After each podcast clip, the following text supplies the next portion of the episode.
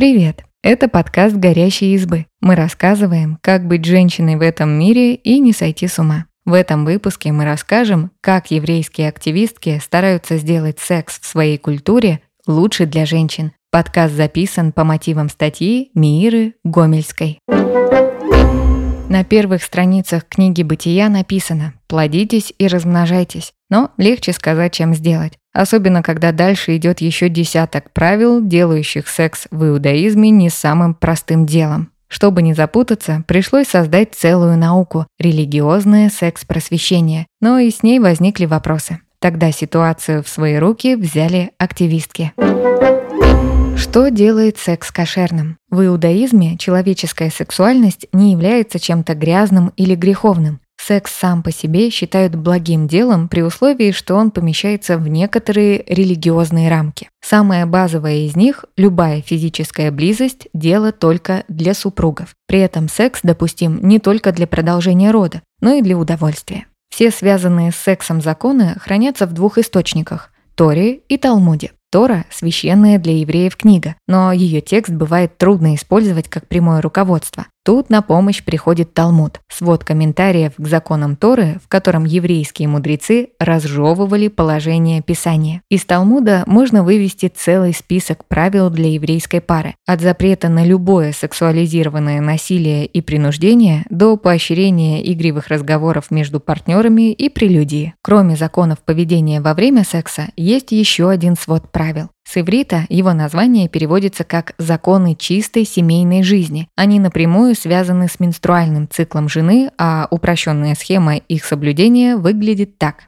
С месячными начинается так называемый период нида, Секс в это время запрещен, а вместе с ним любой физический контакт между супругами, в том числе объятия, поцелуи, рукопожатия. Время менструации называют период отдаления. Пара выполняет особые законы, цель которых – оградить партнеров от физической близости. Например, не спать в одной постели или не ходить раздетыми друг перед другом. Когда менструация заканчивается, женщина делает специальные проверки с помощью кусочка ткани. Нужно убедиться, что кровь больше не идет. Затем следует 7 чистых дней, неделя, в которую тоже делают проверки и готовятся к следующему этапу – окунанию в микву. Миква – это бассейн, построенный по особым правилам. Их стараются делать красивыми, похожими на спа-салоны, чтобы было приятно исполнять заповедь. Перед окунанием нужно хорошенько помыться, снять все украшения, косметику, даже нарощенные ресницы и ногти. Женщина несколько раз погружается в воду с головой и говорит особое благословение. После миквы она будто бы обновляется, а секс в паре становится разрешенным. Теперь за дверями спальни супруги снова могут делать все, что пожелают, и так до следующей менструации. Даже такой сжатый список может запутать новичка, а это только базовые пункты законов чистоты семейной жизни. Их специфика прописана до мельчайших подробностей. Им же посвящены книги, сайты и даже научные исследования. Законы чистоты семейной жизни важные, но при этом и слишком сложные для самостоятельного изучения. Поэтому в современных еврейских общинах этим занимаются специально обученные преподаватели для невест и женихов. Они хорошо знают религиозный закон, а некоторые дополнительно учат основам психологии и гинекологии.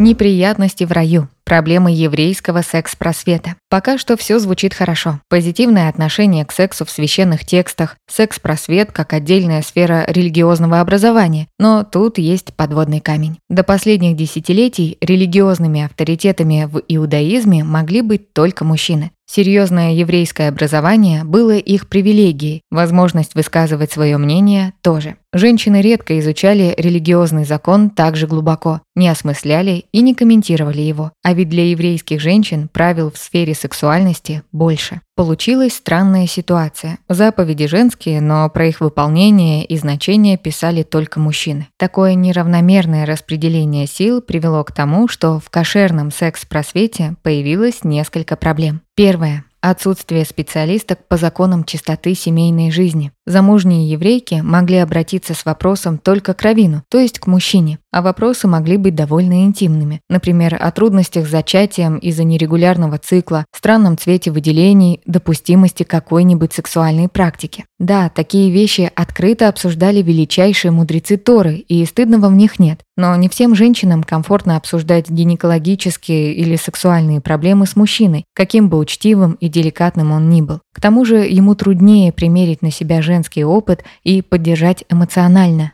Вторая проблема – отсутствие места, где женщины могли бы открыто обсудить опыт соблюдения заповедей, связанных с сексом и семейной жизнью. В религиозных медиа об этих законах часто пишут как о чем-то по умолчанию волшебном и приятном. Но не всем еврейкам законы отдаления или походы в микву даются легко. А когда вокруг говорят только о чудесном эффекте околосексуальных заповедей, можно начать мыслить в духе «значит, со мной что-то не так, раз всем вокруг это нравится, а мне нет». Третий минус религиозного секс-просвета – язык, который в еврейском обществе используют для разговора о менструации. В иудаизме есть понятие «ритуальная нечистота». Оно, в частности, относится и к женщине во время месячных. Нечистота – неточный перевод, но далеко не все утруждаются пояснить настоящий смысл термина. В итоге такая лексика в отношении месячных создает все условия для стигматизации. В действительности ритуальная нечистота – очень условное значение ивритского термина Тума. Его расшифровка звучит так – непригодность к действию, требующему определенного уровня святости. Это понятие не имеет ничего общего с грязью. Любой предмет или человек, даже идеально стерильный, может стать ритуально нечистым. Человека такой статус не делает плохим. Это просто характеристика его состояния.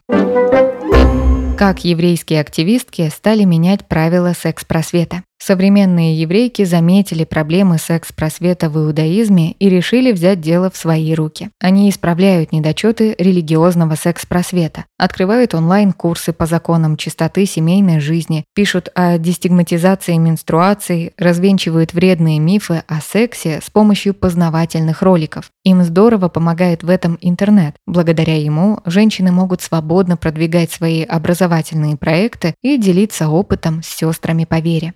Девушки используют свои блоги как платформы для высказываний и онлайн-приемные по вопросам кошерного секса. За пределами соцсетей они тоже активны. Готовят религиозных невест к свадьбе, пишут книги о законах чистоты семейной жизни, а некоторые даже работают доулами и акушерками. Спасибо, что послушали этот выпуск. Подписывайтесь на наш подкаст, пишите в комментариях о своих впечатлениях и делитесь ссылкой с друзьями. Пока!